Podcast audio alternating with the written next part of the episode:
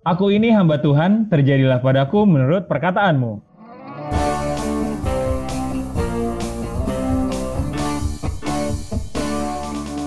Welcome to PJ FM. Selamat datang di PJ FM. Oke. Selamat Yeay. datang. Yeay. Ini eh, hari ini kita mau ngomongin apa nih Kak Kia? Hari ini kita kembali lagi eh, hadir untuk menemani hari-hari teman-teman yang mungkin Lagi PSBB. PSBB lagi nih ya kan. Betul. Jadi setelah kemarin kita BKSN, sekarang kita membawa topik yang baru. Hmm. Kita non stop ya. Yo iya benar, kita tetap produktif ya. Karena kita perusahaan. Udah target ya kita ada KPI. Iya, iya. nah, uh, hari ini kita mau mengangkat topik yang sesuai dengan bulan Oktober ya, Pas bulan ya ini bulan Oktober. mm, mm. Bulan Oktober ini kan umat Katolik seluruh dunia uh, memperingati sebagai bulannya Bunda Maria. Hmm. Nah, hari ini kita mau mengangkat topik tentang Bunda Maria. Oke betul. Kita nggak mungkin kita berdua dong yang bahas. Betul sekali. Balik lagi nih Bagang Romo Fano. Ini kalau ada yang dengerin di dua minggu lalu lah ya. Waktu itu pertemuan ketiga Romo Fano udah join juga nih bareng kita. Eh, kenapa kita bareng Romo Fano lagi? Karena Fano menarik nih. Fano tuh eh, tesisnya tuh tentang Bunda Maria. Oh. Nah, coba kita langsung tanya aja ya ke orang yang langsung. Halo Romo Fano. Halo guys, Mas Hey. Eh, kembali lagi bersama Suka Cita Podcast. Wey. Bukan. Salah promosi. Endorse nih, lumayan di endorse. Endorse gratis ya. Tolong nanti jangan lupa eh, disebut ya PJFM di podcast sebelumnya. Mesti ada kita main ke sono dulu, benar. Oh iya betul betul. Kan? Nah itu tadi, oh, kenapa sih tesisnya tuh tentang Bunda Maria tuh alasannya apa? Apa yang membuat Romovano kayak tertarik nih ngebahas topik itu? Ya, sebenarnya berawal dari ketertarikan saya di Jogja itu kan banyak gua Maria, ya kan? gua Maria itu menjadi tempat di mana banyak orang berziarah.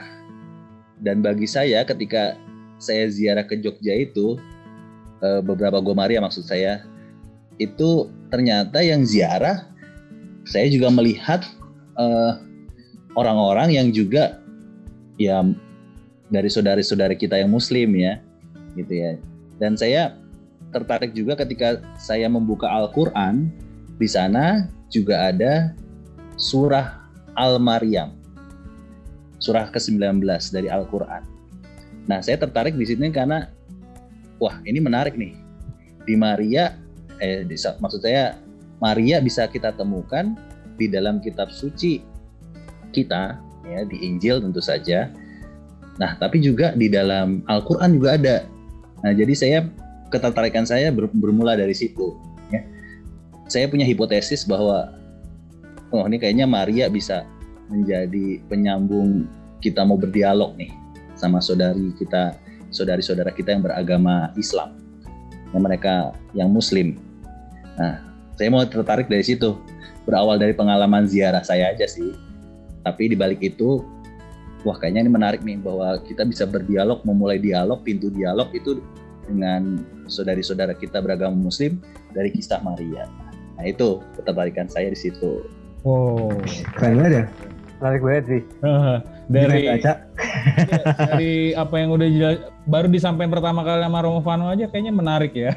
Gue juga baru tahu kayak Tapi bahwa waktu ada Romo Ada. Fano tuh menemukannya Maria ya. Kalau di Maria di Paris sana kan, Paris Saint Germain.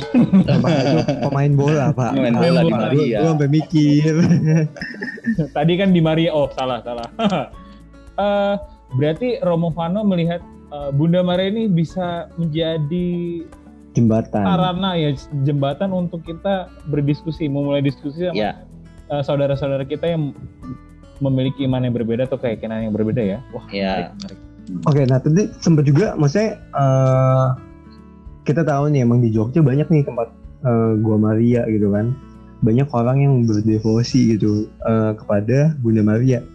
Sebenarnya kenapa sih kita sebagai orang Katolik, maksudnya kan sebagai salah satu ciri khas orang Katolik kan katanya bahwa kita eh, menghormati Bunda Maria itu berdevosi kepada Bunda Maria. Ya, mungkin awalnya Alas- kali ya. Hmm, alasannya dan awalnya iya gimana sih itu? Oke, ya ini ada kaitannya dengan apa yang saya teliti ya. Eh, kita bisa melihat sebenarnya pada pribadi sosok Maria itu kata kuncinya adalah bahwa Maria itu sebagai pribadi yang dipilih oleh Allah. Maka kita berdevosi, ya. Tahu asal katanya devosi itu de- devore. Itu bisa kita artikan dalam bahasa Indonesia itu sembah bakti.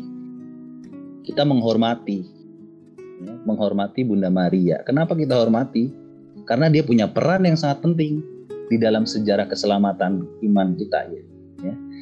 Eh, bahwa dia kalau kita lihat dalam kisah Injil Lukas ya, saya mengawali kisah yang paling lengkap di dalam Injil tentang Maria itu di Injil Lukas.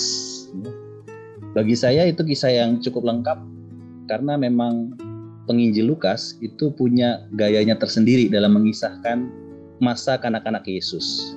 Ya dimulai dari pemberitaan malaikat kepada Maria sampai dengan Yesus itu ditemukan di bait Allah.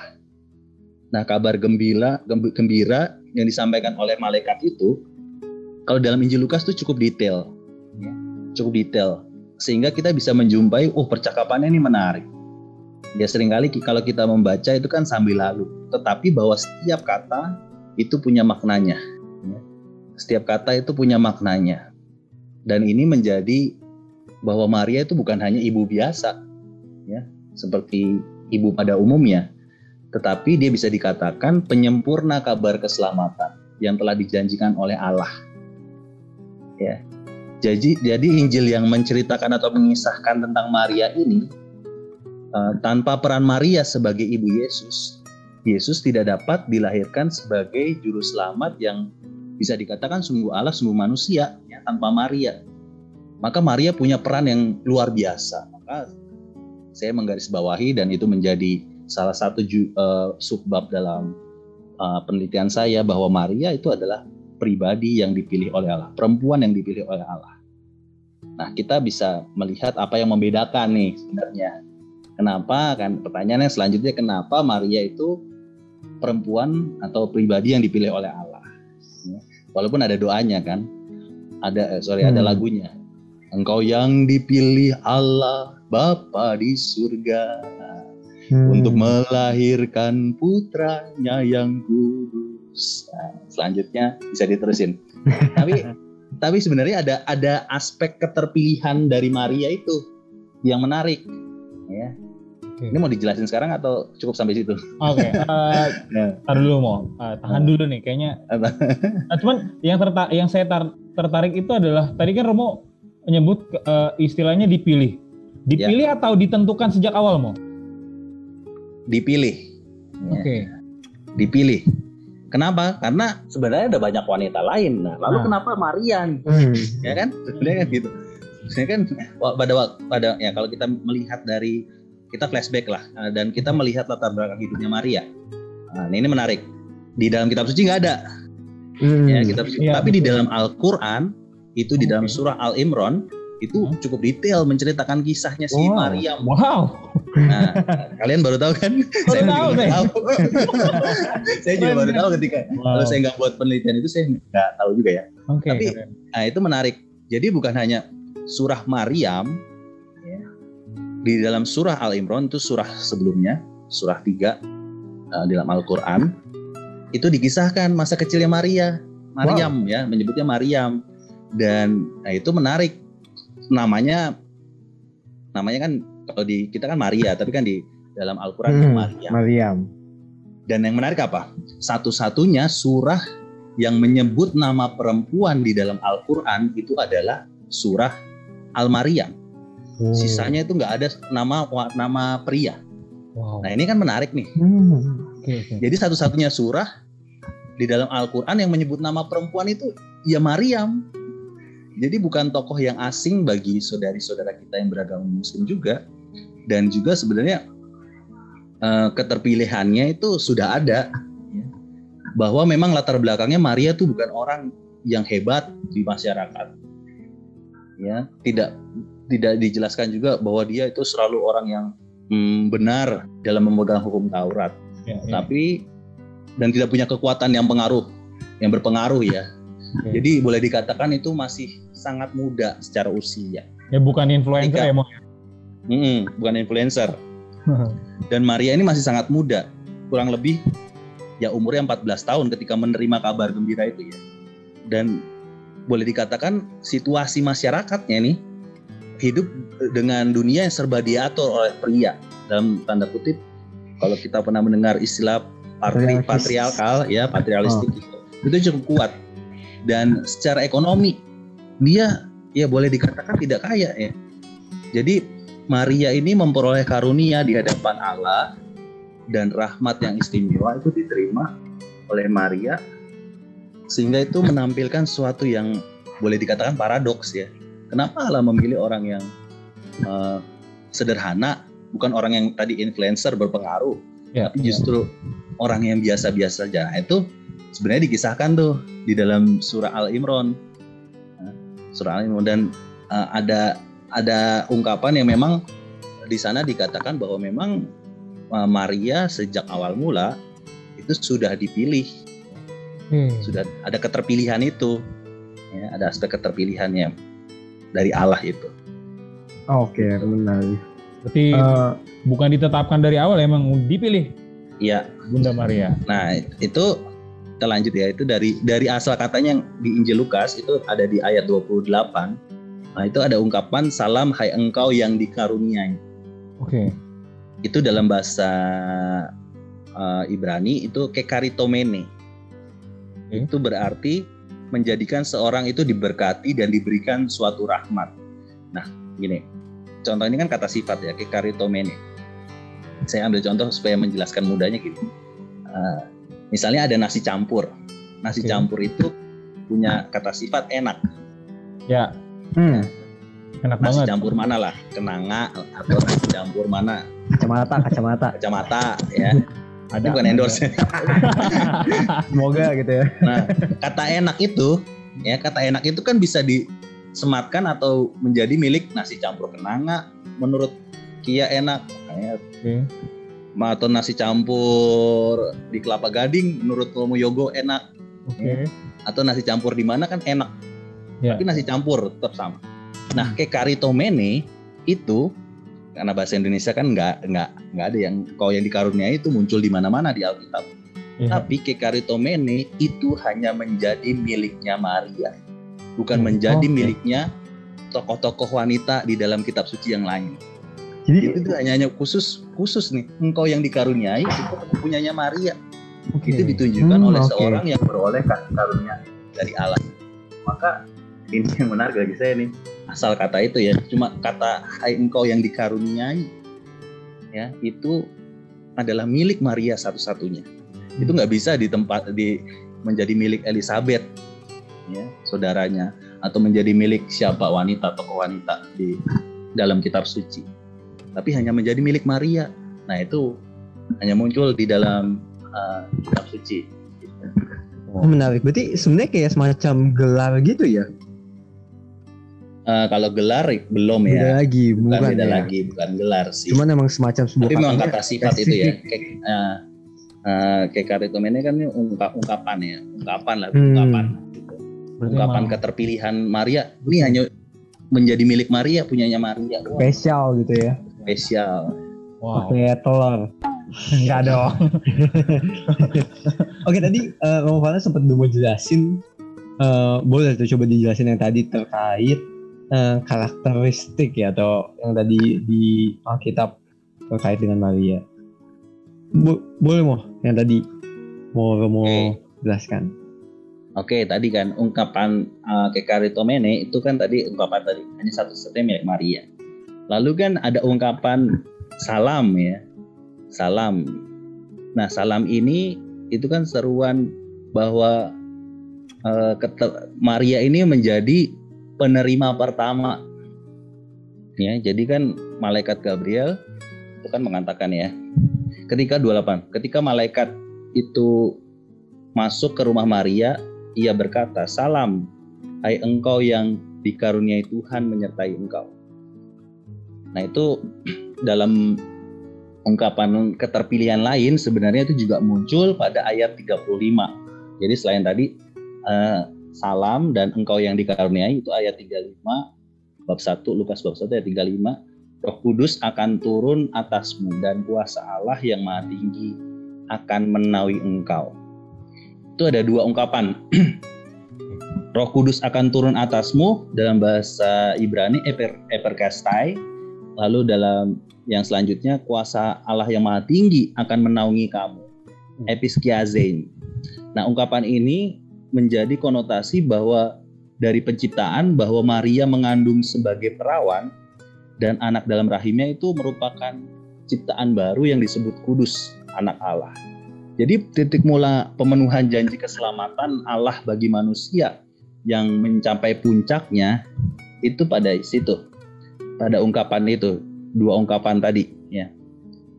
Maka sebenarnya ketika Maria itu pertama kali me mendengar kata salam, dia kan terkejut kan di ayat 29 terkejut dan dia sampai ayat eh, ke 34 ya itu kan baru menjawab nah sebenarnya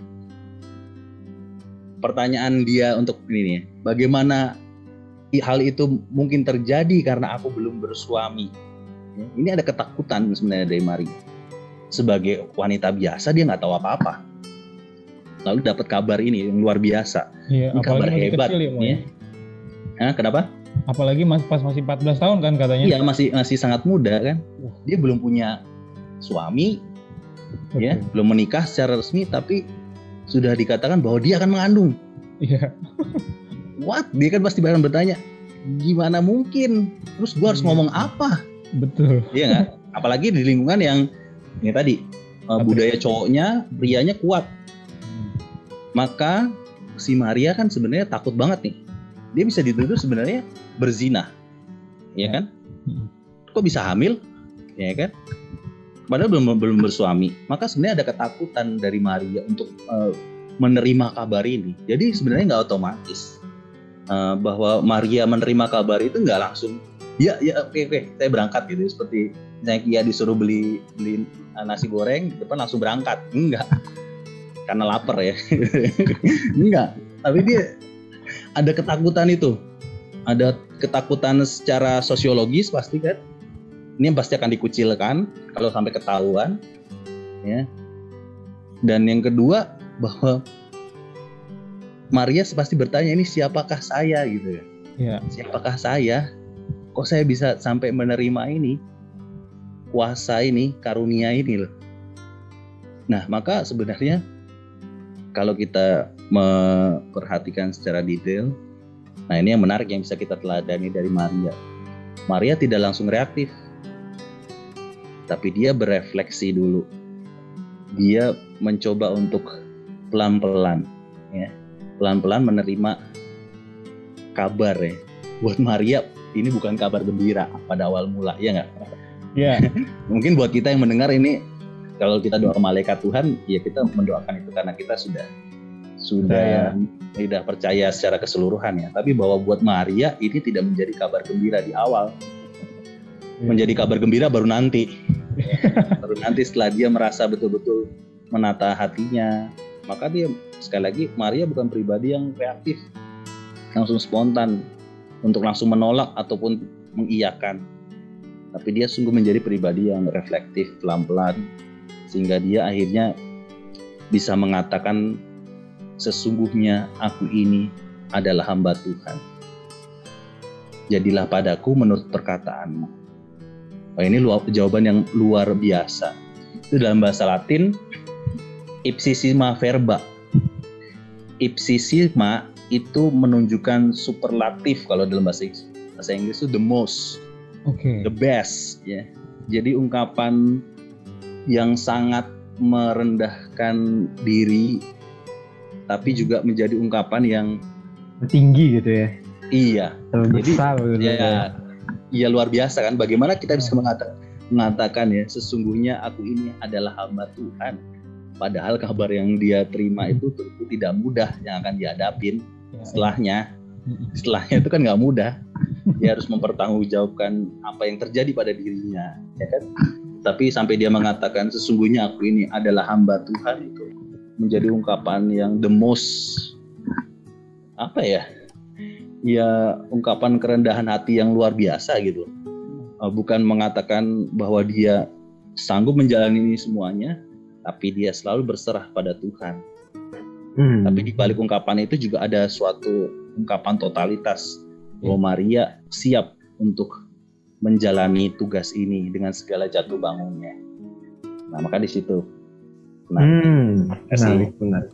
menarik menarik. Eh, Sebenarnya tuh tadi eh, kita ngomongin tentang devosi kan ya, maksudnya ya hmm, yang aku penasaran sih maksudnya kenapa devosi ke Bunda Maria ini jadi sangat spesial gitu, maksudnya kalau hmm, oke. eh, banyak banget kan devosi ke Bunda Ya. Maria, maksudnya eh, kita tadi juga jam 12 kita suka malaikat Tuhan atau atau surga ketika masa Paskah dan ada Rosario gitu kan ada novena tiga kali Salam Maria dan lain-lain dan sampai maksudnya kan orang awam gitu yang nggak tahu kan suka beranggapan Katolik tuh yang nyembah Maria ya padahal kan nggak gitu kan Mo. Itu Ya. gimana tuh mau? Iya, ya sebagai orang Katolik devosi kita banyak, tidak hanya Maria.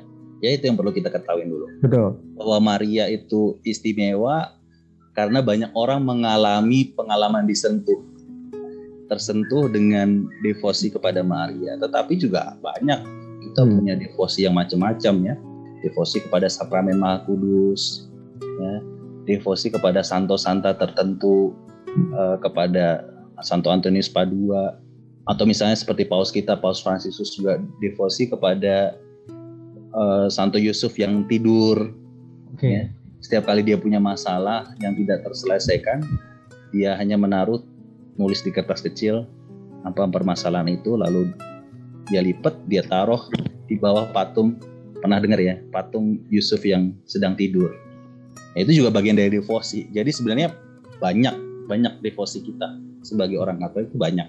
Tapi bahwa Maria itu terkesan istimewa karena itu tadi pengalaman disentuh oleh eh, devosi kepada Bunda Maria. Artinya sekali lagi devosi itu bukan suatu paksaan yang harus oh kamu harus ini, kamu harus itu enggak. Tapi ini yang sesuai dengan kata hati kita. Mana devosi yang membuat hati kita ini lebih tenang ya. Kalaupun belajar dari Maria menjadi pribadi yang tadi ya reflektif, tidak reaktif. Oke. Ya, itu mungkin pas dengan diri saya. Tapi sekali lagi bahwa devosi ini Maria itu punya sesuatu yang istimewa karena tadi mengalami pengalaman ketersentuhan oleh devosi kepada Maria. Ya. Oh, Bisa bisa jadi ya ini menurut kesaksian bahwa orang yang misalnya tidak bisa mempunyai anak lalu datang rajin berziarah ke Gua Maria tertentu lalu sepulang dari situ mengalami pengalaman mukjizat. Nah sering kali kan yang boleh dikatakan yang dicari orang kan yang seperti itu. Tapi bahwa devosi lebih daripada itu ini soal hati. Saya mempunyai devosi yang secara khusus ke siapa itu kan soal hati. Tapi kita sekali lagi tetap berpangkal pada pribadi Allah sendiri yang kita sembah, yang kita puji, ya. Bahwa kita sekali lagi tidak mereka itu kan devosi itu kan hanya ungkapan kita ya, ungkapan doa kita yang memang kita persembahkan untuk Tuhan. Ya. Ya, tapi juga kembali kepada Allah sendiri. Tidak hanya berhenti pada devosi, devosi pada santo-santo tertentu, tapi kita juga mengimani Yesus Kristus itu yang paling pokok. Bahwa tanpa Yesus Kristus, Bunda Maria kan mungkin hanya wanita biasa, Ya. ibu yang biasa yang pada umumnya sama melahirkan punya anak, ya. Tapi bahwa ada pribadi Yesus Kristus pada rahimnya hingga dia melahirkan, hingga membesarkan, hingga menemani di bawah kayu salib itu yang menjadi keterpilihan Maria juga. Maria menjadi pribadi yang luar biasa karena di situ. Oke, ini menarik banget ya kita udah 20 menitan lebih ngomongin tentang sosok Maria dan emang menarik banget ya Kak Ria. Betul betul. Ini saya nggak kedip nih dari tadi nih. Iya, Wah, kayak- biasa. Fakta baru muncul gitu di otak mulu ya. Meskipun saya juga apa pernah mendalami Anda aja katekis padahal. nah. Tapi kalau dulu di di kata kese eh kata kese di kata ketiknya Atma Jaya itu ada mata kuliah Mariologi. Oh, Cuman Bukan ketika saya masuk Mario Bros itu. bukan. Cuman pas saya masuk udah nggak ada tuh mata kuliah Mariologi jadi kayak Oh. wah. Jadi ini kuliah Mariologi yang saya dapatkan. Oh. Wah. oh, saya bukan ahli Mario. Mantap lah ya tapi. Tapi mantap mantap luar, luar biasa sih. Oke, ini kita em, episode kali ini sampai sini dulu ya. Kita Oke. eh, thank you banget nih sama Vano. Ya betul. Kita sosok ngomongin sosok Maria yang ternyata bisa jadi jembatan ya. Maksudnya bisa jadi Iya tadi Um, dari motivasinya Romo Fano ngambil apa? udah keren dari motivasi aja luar biasa loh. Iya. Dan terus ngedalamin sosoknya yang ternyata emang banyak hmm, hal yang Iya. bisa kita teladani sih ya. Maksudnya dengan tadi dari pembedahan bahasa Ibrani-nya, eh bahasa Latinnya gitu-gitu. Wah itu keren banget sih ya. Maknanya banyak ya. Betul. Thank you banget ya Vano. Thank you. Sampai jumpa di Episode selanjutnya. Oke.